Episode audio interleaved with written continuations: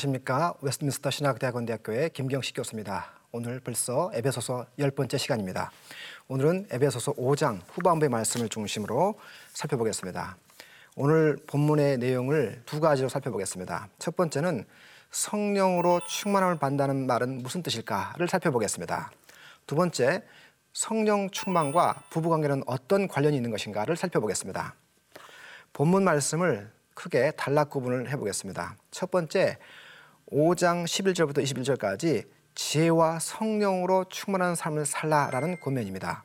두 번째가 22절부터 33절까지 부부 관계에 있어서 성령 충만하라 이렇게 제목을 붙일 수가 있겠습니다. 자, 먼저 15절 이렇게 시작합니다. 그런즉 너희가 어떻게 행할지를 자세히 주의하여 이 그런즉이란 말을 주목해 봐야 됩니다. 저희가 에베소서를 다룰 때 계속 이 접속사를 자세히 봤는데 여기도 중요합니다. 이 그런즉이란 말은 바울이 앞에서 설명했던 내용을 받는 이야기인데 앞에 있는 6절 그리고 11절을 받는 내용입니다. 6절에 보면은 불순종의 아들들에게 하나님의 진노가 임하기 때문에 때문에 그러므로 지혜롭게 자세히 주의하여 행동하라 이렇게 말한 겁니다. 또 6절에 성도들 유혹한 사람들이 있기 때문에 있기 때문에 그러므로 너희가 어떻게 행할지를 주의하라라고 말하는 거죠. 그리고 11절에 가서 보시면 성도들도 어둠의 일에 참여하고자 하는 유혹이 있기 때문에 그 유혹이 아직도 남아 있기 때문에 그러므로 어떻게 행할지를 주의하라 이렇게 가르치는 겁니다. 성도들은 백지 상태에서 죄의 유혹과 무관되게 살아가는 사람들이 아닙니다. 늘 과거 삶으로 돌아가고 싶은 유혹이 우리에게 있습니다. 그렇기 때문에 바울은 그렇기 때문에 어떻게 행할지를 자세히 주의하라고 고면하고 있습니다. 먼저 지혜 있는 자 같이 되라는 이 권면을 좀 살펴보겠습니다. 여기서 지혜 있는 자 할 때 지혜란 말은 본래 재능이 있는 사람의 기술을 가리킬 때 썼던 단어입니다. 기술을 능숙하게 다루는 그 능력을 가리킨 단어입니다. 따라서 성도들에게 지혜 있는 자가 되라고 했을 때는요. 하나님을 기쁘게 하는 것이 무엇인지 능숙하게 파악하는 능력과 기술을 가지는 사람이 되라 이렇게 말하는 겁니다. 그 다음에 16절에 나오는 세월 아끼라는 이 말은 어, 이 아끼란 말은 시간을 사내라는 뜻입니다. 영어로 buy out 이렇게 번역할 수 있는데 시간을 어떠어떠한 상태로부터 사내라라는 뜻입니다. 이 시간은 또 세월은 단순히 시계가 가리키는 시간이 아니고 우리가 살고 있는 현재 시간, 현재 세대를 가리킨 겁니다. 그런데 이 세월은 이 세대는 악한 영의 통치를 받고 있고 죄와 유혹에 노출되어 있는 세대입니다. 따라서 바울은 이 악한 세대를 본받지 말고 이 악한 세대, 다시 말해 사탄과 악으로부터 이 세대를 사내라라고 말한 거죠. 그리고 이 시간들을 5장 10절에 있는 것처럼 주님이 기뻐하시는 일을 위해서 사용하라고 가르친 겁니다. 바로 이게 세월을 아끼는 것이죠. 그 이유가 뭐냐면 세월을 아껴야 할 이유가 뭐냐면 때가 악하기 때문입니다. 여기 주목할 것은요. 때가 악하다는 말은 매일매일 가르친 이야기입니다. 왜냐하면 헬라어 원문으로 이 단어, 이 때란 단어는 날들이라고 되어 있습니다. 복수 형태입니다. 따라서 성도들은 매일매일 죄의 유혹에 노출되어 있기 때문에 부지런히 시간들을 죄와 악으로부터 지켜내어 하나님을 기쁘게 하기 위해서 이 시간들을 사용하라고 고민하는 겁니다. 17절 그러므로 주의 뜻을 이해하라. 이 17절은 앞에 나왔던 16절을 다른 각도로 풀어 설명한 내용입니다. 다시 말하면 16절에 세월을 아끼란 말이 무슨 뜻인가 이야기를 17절에 설명하는 것이죠. 세월을 아낀다는 이야기는 주의 뜻이 무엇인지를 이해하는 겁니다. 주의 뜻이 무엇인지 이해한다는 이 말은 에베소서 5장 10절에 이미 나왔던 것처럼 주를 기쁘시게 할 것이 무엇인지 시험해 보라는 말과 같은 뜻이죠. 성도들이 살아가는 시대는 낭만적인 시대가 아닙니다. 예수님의 죽음과 부활을 통해서 악한 영적 세력이 패배당했습니다. 그렇다고 공중 권세 잡은 자가 사탄이 활동을 멈춘 것은 아닙니다. 지속적으로 성도들을 유혹하고 죄에 빠뜨리기 위해서 공격해옵니다. 결혼 정년기에 있는 사람이 결혼하고 싶다고 길 가는 사람 아무나 붙잡고 그날 결혼하지 않습니다. 사귀고 교제해보고 이 사람이 내 인생의 배우자인가 사랑할 만한 사람인가 저 사람이 내게 맞는 사람인가 분별하는 시간이 필요합니다. 결혼보다 더 중요한 것은 주님의 뜻을 이해하고 분별하는 것입니다. 그래서 따져보고 이리 보고 저리 보고 주님의 뜻이 무엇인지 테스트하는 이 고민하는 분별력이 필요한 겁니다. 5장 18절은 이렇게 말씀합니다. 술 취하지 말라 이는 방탕한 것이니 오직 성령으로 충만함을 받으라. 성도들에게 필요한 것은 바울이 지금까지 지혜라고 했습니다. 그런데 이 지혜와 이 지혜를 해치는 것이 있습니다. 바로 술 취함이죠. 바울은 이 술 취하지 말라는 말을 통해서 분별력이 없는 삶을 경계합니다. 술 취함이라는 것은 여러 바울 서신에서 경계했던 내용인데요. 무절제한 삶을 가리키는 내용인데 예를 들면 갈라디아서 6장 특별히 21절에 보시면 술 취함과 방탕함 이런 것들을 행하지 말라고 이건 육체일이라고 가르칩니다. 이방인들의 삶은 술에 취해서 방탕한 삶으로 요약될 수가 있습니다. 함께 모여서 술 취하고 술 취해서 방탕한 삶을 사는 것이 예수 안 믿는 당시 이방인들의 모습이었습니다. 이제 바울은 긍정적으로 성령으로 충만함을 받으라고 이야기합니다. 성령으로 충만을 받으라. 이 성령으로 충만을 받으라는 이야기는 두 가지 해석이 가능합니다. 첫 번째가 성령에 의하여 충만을 받으라라고 번역할 수도 있고 두 번째는 성령을 내용물로 하여 충만을 받으라라고 번역할 수도 있습니다. 성령이라는 내용물로 우리라는 우리라는 그릇을 채워라라고 이렇게 번역할 수도 있는데 이 본문은 1번의 뜻입니다. 성령에 의하여 가득 채움을 받으라 이렇게 말하는 것이죠. 그렇다면 무엇으로 가득 채운다는 이야기인가? 그것은 에베소서 3장 19절이나 4장 13절에 보면 알 수가 있습니다. 3장 19절에 보면 하나님의 모든 충만한 것으로 너에게 충만하게 하시기를 라고 바울이 말합니다. 또 4장 13절 같은 데는 그리스도의 장성한 분량이 충만한 데까지 이르기를라고 얘기합니다. 이런 말을 살펴볼 때 성령으로 충만하다는 이야기는 성령께서 우리를 변화시켜 우리를 점점 하나님 닮은 사람, 예수님 닮은 사람으로 바꿔가라는 그런 의미입니다. 요약하면 성도들은 이 세상이라는 영역에서 술에 취해 분별력 없는 삶을 살 것이 아니라 성령의 영역 안에 들어와 하나님은 하나님을 기쁘시게 하는 삶을 살라고 고민하는 것이죠. 그리고 하나님을 기쁘시게 하는 삶은 다름 아닌 성령을 통해서 우리가 예수님을 닮은 삶, 우리가 영적으로 성장한 삶임을 알 수가 있습니다. 이제 19절부터 20절 공적 예배에 대한 이야기로 가보겠습니다. 19절 시와 참미와 신령한 노래들로 서로 화답하며 너희의 마음으로 주께 노래하며 찬송하며 범사에 우리 주 예수 그리스도 이름으로 항상 아버지 하나님께 감사하며 성령 안에서 살아가는 사람 다른 말로 성령 충만의 모습을 보여줘야 할 첫 번째 영역이 그게 바로 예배입니다. 예배. 여기서 말하는 예배는 개인적인 예배 또는 사적인 예배가 아니고 공적인 예배, 모든 성도가 함께 모여서 예배하는 그 예배를 가리킵니다. 왜냐하면 19절에 시와 찬송, 노래, 그 다음에 서로 화답하며라 말이 나오기 때문입니다. 서로 화답한다는 이야기는 성도와 성도들이 모여 있는 공적 예배를 가리키는 이야기죠. 성령께서 우리를 영적으로 성장시키고 또 우리를 예수님 닮은 사람으로 만드시면 눈에 드러나는 현상이 있습니다. 그것은 우리가 예배의 자리로 나간다는 것이죠. 예배의 자리에 나가 다른 성도들과 함께 하나님을 예배하고 찬양하는 모습을 보이게 됩니다. 누구한테 예배하고 찬양하는가? 19절 보면은 주께 주께 노래하며 찬양 찬송하며 예수님 가리킵니다. 그다음에 20절에 보시면 아버지 하나님께 감사하며 예배의 대상이 나오죠. 예수님 그리고 하나님이 등장합니다. 여기 19절 보면 주목해 볼 단어가 있습니다. 그게 뭐냐면 서로에게 화답하며란 말입니다. 이 찬송인데 왜 갑자기 서로에게 화답한다는 말을 사용할까? 이 서로 화답한다는 이야기는 찬송이 갖고 있는 권면의 기능을 설명하는 것이죠. 찬송은 성도들에게 말로, 말로 들려지는 측면이 있습니다. 그렇기 때문에 찬송을 통해 성도들은 하나님을 예배하지만 동시에 서로를 권면하는 일을 찬송을 통해서 하게 됩니다. 구약의 시편은 구약 백성이 신학을 배우는 중요한 통로라는 그런 이야기가 있습니다. 마찬가지로 찬송은 일반 성도님들, 평신도들이 배우는 신학입니다. 성도들은 교리서적이나 조직신학 책을 통해 신학을 배우는 것이 아니라 찬송을 통해 신학을 배웁니다. 그렇기 때문에 찬송은 멜로디보다 더 중요한 것이 가사라고 볼 수가 있겠습니다.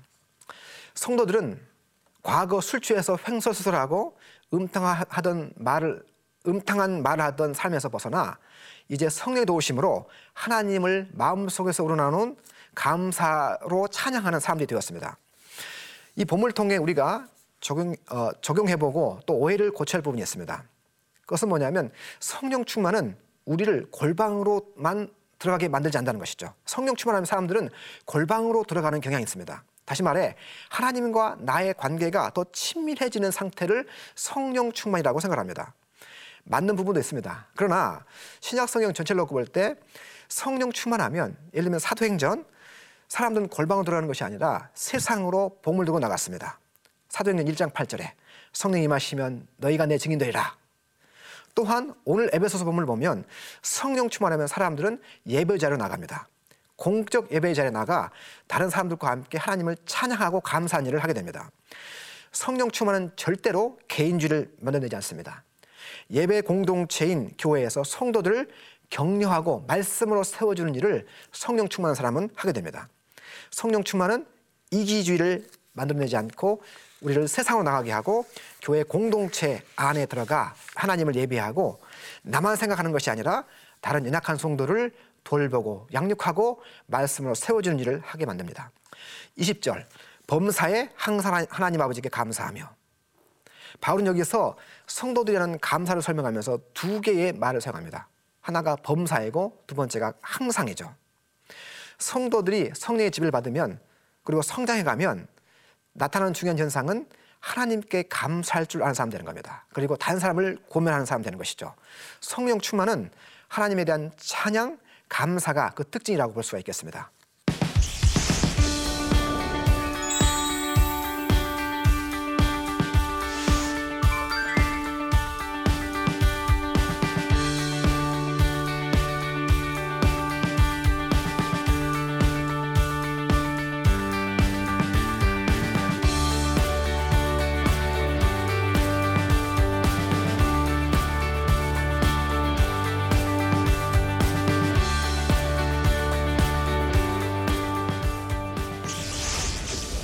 이제 에베소서 5장 21절부터 33절에 나오는 말씀 부부관계에 있어서 성령 충만하라라는 대목, 대목으로 가보겠습니다. 성령 충만한 모습은 가정에서 드러나야 됩니다. 특별히 부부관계에서 드러나야 되죠. 바울이 이것을 오늘 본문에서 가르칩니다. 이 본문을 읽거나 또 공부할 때 주의할 점이 있습니다. 이 본문은 세상에 있는 모든 부부에게 주는 고면이 아닙니다. 불신 남편과 불신 아내가 있는 예수 안 믿는 남편이나 예수 안 믿는 한쪽이 안 믿는 아내가 있는 가정에 주신 말씀이 아닙니다. 1차적으로 이 에베소서 말씀은 에베소 교회의 예수 믿는 부부, 기독교 가정의 부부에게 주는 말씀이라는 것을 주목할 필요가 있습니다. 신약 성경에 예를 들면 베드로전서 3장 1절부터 7절은 한쪽이 예수 안 믿는 배우자인 경우에 주는 금액이 나옵니다. 그러나 오늘 본문은 두 부부 다 예수 믿는 가정에게 주는 말씀입니다. 이 본문 읽다 보면 바울은 앞쪽에서 공적 예배를 하다 예배 예배 이야기를 하다가 갑자기 이 가정 예배 이야기로 나, 넘어옵니다. 왜 갑자기 바울은 공적 예배 예배에서 어, 아무 관련이 없는 어, 어, 가정 이야기로 넘어올까? 이게 무슨 관계가 있을까? 당시 에베소서를 받을 당시를 생각해 보면 이해가 되는데요. 에베소서라는 편지가 에베소 교회에 도착합니다. 그러면 이 편지를 예배 시간에 낭독을 하게 됩니다. 그리고 또 하나 이거 관련해 가지고 초대교회 예배는 교회 건물이 아니고 가정에서 예배를 드렸습니다. 가정교회 집에서 모였죠. 사람들이 모일 수 있는 큰 홀을 가진 사람이 자기 집을 자기 가정을 교회로 내놓았습니다. 그 집에 다른 여러 부부 자녀 종들이 함께 모여 예배를 드렸습니다. 자 아내 되신 여러분 들으십시오. 자, 남편 되시는 여러분 들으십시오. 이렇게 직접적으로 말하는 상황이라고 생각해 볼 수가 있겠습니다. 자, 이제 22절부터 24절 아내에게 주는 교훈으로 한번 가보겠습니다. 22절 아내들이여 자기 남편에게 복종하기를 죽게 하듯 하라. 이는 남편이 아내의 머리됨이 그리스도께서 교회 머리됨과 같으니 그가 바로 몸의 구주이시니라. 그러므로 그리스도에게 하듯 아내들도 범사에 자기 남편에게 복종할지니라. 아내들에게 주는 권면은 한마디로 요약하면 복종하라는 겁니다. 흥미롭게도 아내에게 주는 고면인 23, 24, 24, 24절을 놓고 보면 첫 번째 절인 22절과 마지막 절인 24절이 둘 다 복종하라는 말로 시작하고 끝납니다. 다시 말하면 수미 쌍관법이라는 기법을 사용합니다. 우리가 자세히 보면 바울은 남편들에게는 복종하라는 말을 하지 않는 걸 보게 됩니다. 대신에 아내들에게 복종하라는 말을 합니다. 이어지는 자녀와 부모들 그리고 종들과 상전들에게 주는 고면도 보면 자녀와 아비에서는요 자녀들에게 복종하라 순종하라고 이야기하고 종들과 상전의 관계에 있어서도 종들에게만 복종하라고 또 순종하라고 가르칩니다. 따라서 이 복종 순종이라는 말은 일종의 질서가 있다는 이야기를 암시합니다. 자녀와 아비가 질서가 있고 종들과 상전 사이에 질서가 있는 것처럼 아내와 남편 사이에도 일종의 질서가 있다는 암시를 합니다. 이 3절 가서 보시면 이렇게 되어 있죠. 남편이 아내의 머리가 되었다. 여기서 머리라는 말은 비유적인 말인데 질서와 권위를 가리키는 말입니다. 물론 이, 이 머리란 단어는 약간 논란이 있습니다. 이게 근원을, 가리, 근원을 가리키는 이야기냐 아니면 권위를 가리키는 말이냐 논란이 되지만 에베소서의 문명을 보면 이 머리는 권위를 가리키는 거라고 볼 수가 있, 겠습니다 예를 들면 에베소서 1장 22, 23절에 또 만물을 그의 발 아래, 아래에 복종하게 하시고 그를 만물 위에 교회로 교회의 머리로 주셨다. 라고 하면서 예수님을 만물 위에 온 세상을 통치하시는 권위를 가신 분이라고 가르칩니다. 예수님이 세상의 머리인 것은 예수님이 영적 권위를 가진 분이라고 말씀하는 거죠.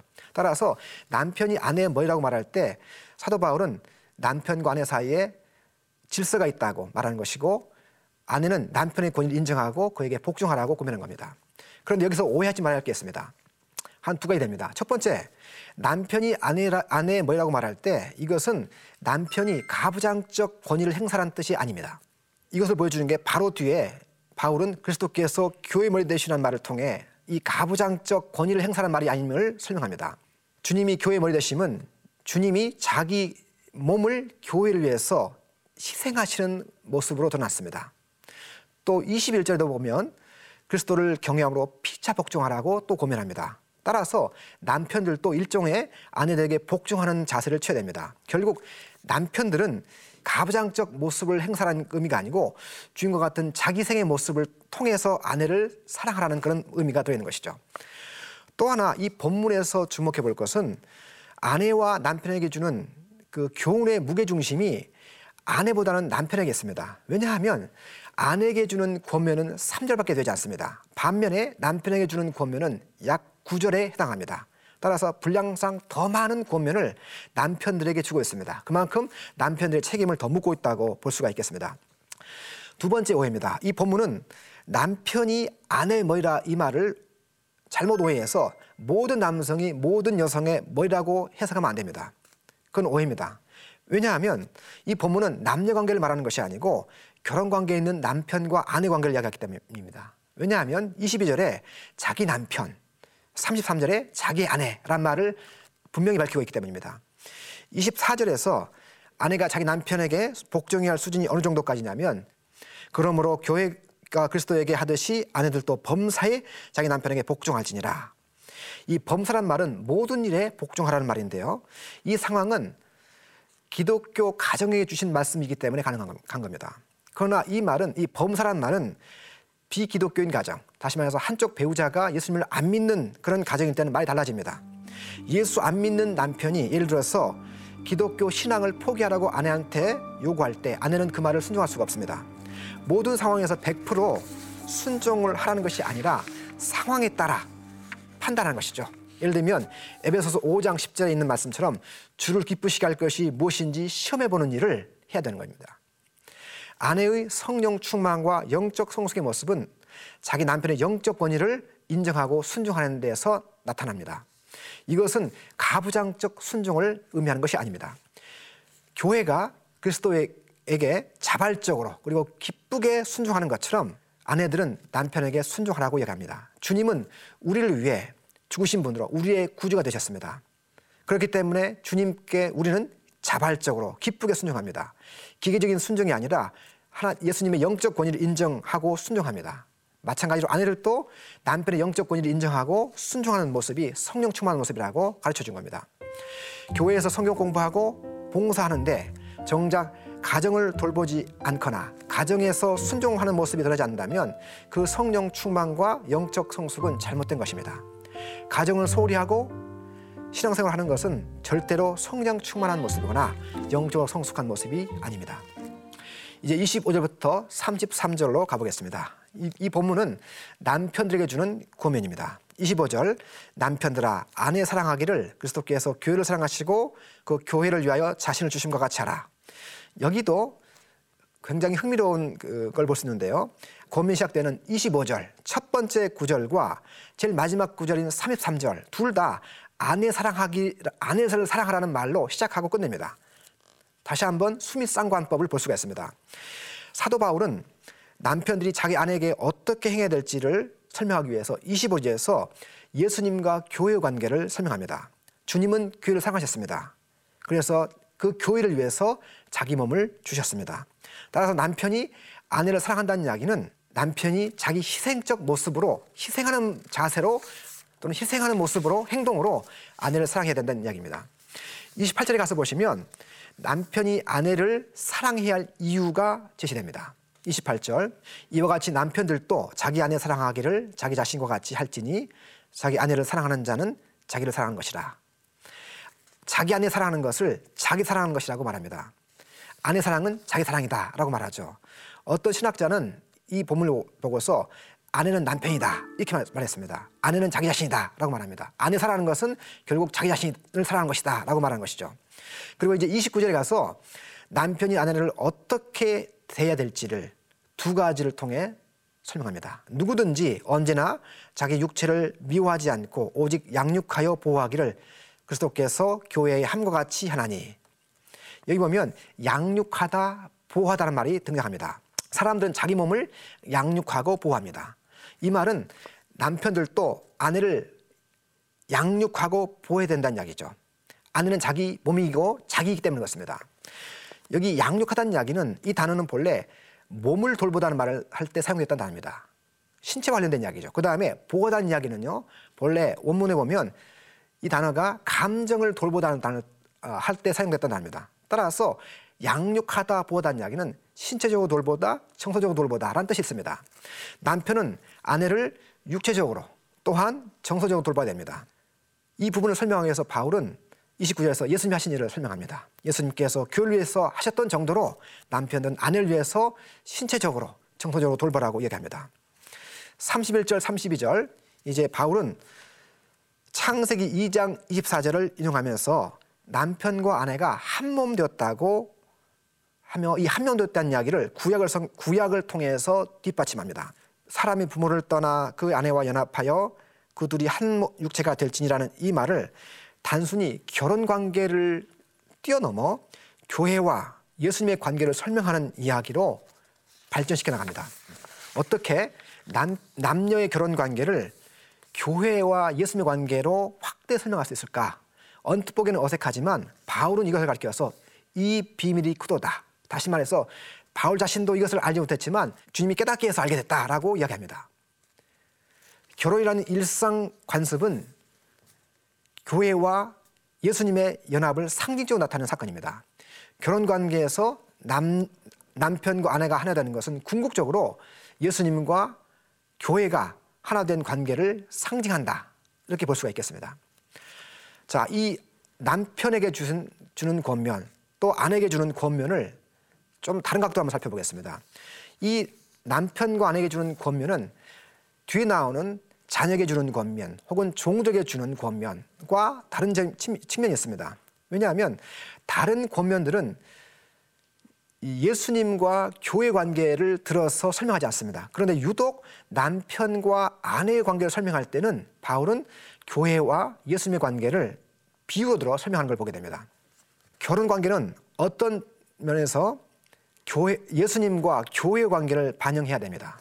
주님이 교회를 위해 자신을 희생하고 돌보듯이 남편도 아내를 사랑하고 또 아내도 교회가 주님께 하듯이 존경하고 순종해야 됩니다. 남편들이 성령 충만하다는 이야기는 결국 자기 몸인 아내를 희생적으로 사랑하는 모습으로 드러나야 됩니다.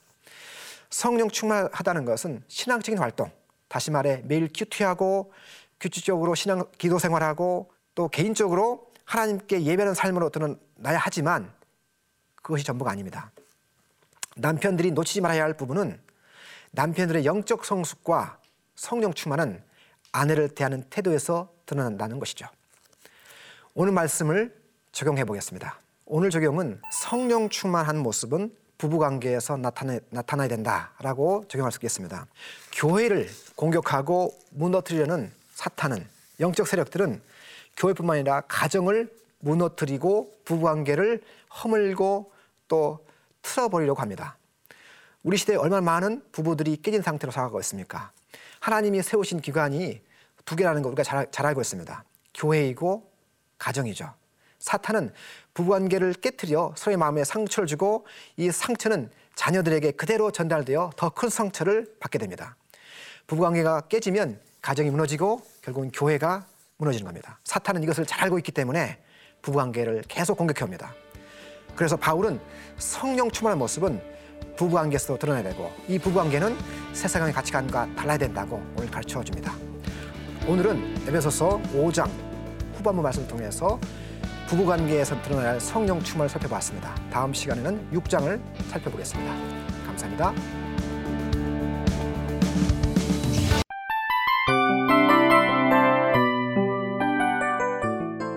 이 프로그램은 청취자 여러분의 소중한 후원으로 제작됩니다.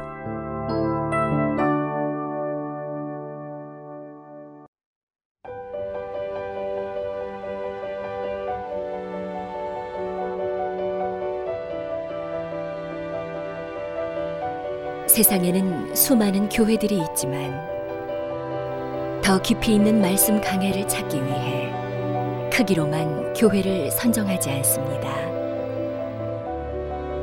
보다 좋은 영적 콘텐츠를 더 많이 나누기 위해 방송비를 받지 않습니다. 1년 365일 복음만 전하고 싶어서 우리는 광고를 하지 않습니다. 온누리의 복음을 땅끝까지 CGN TV와 함께 땅끝 선교사가 되주세요.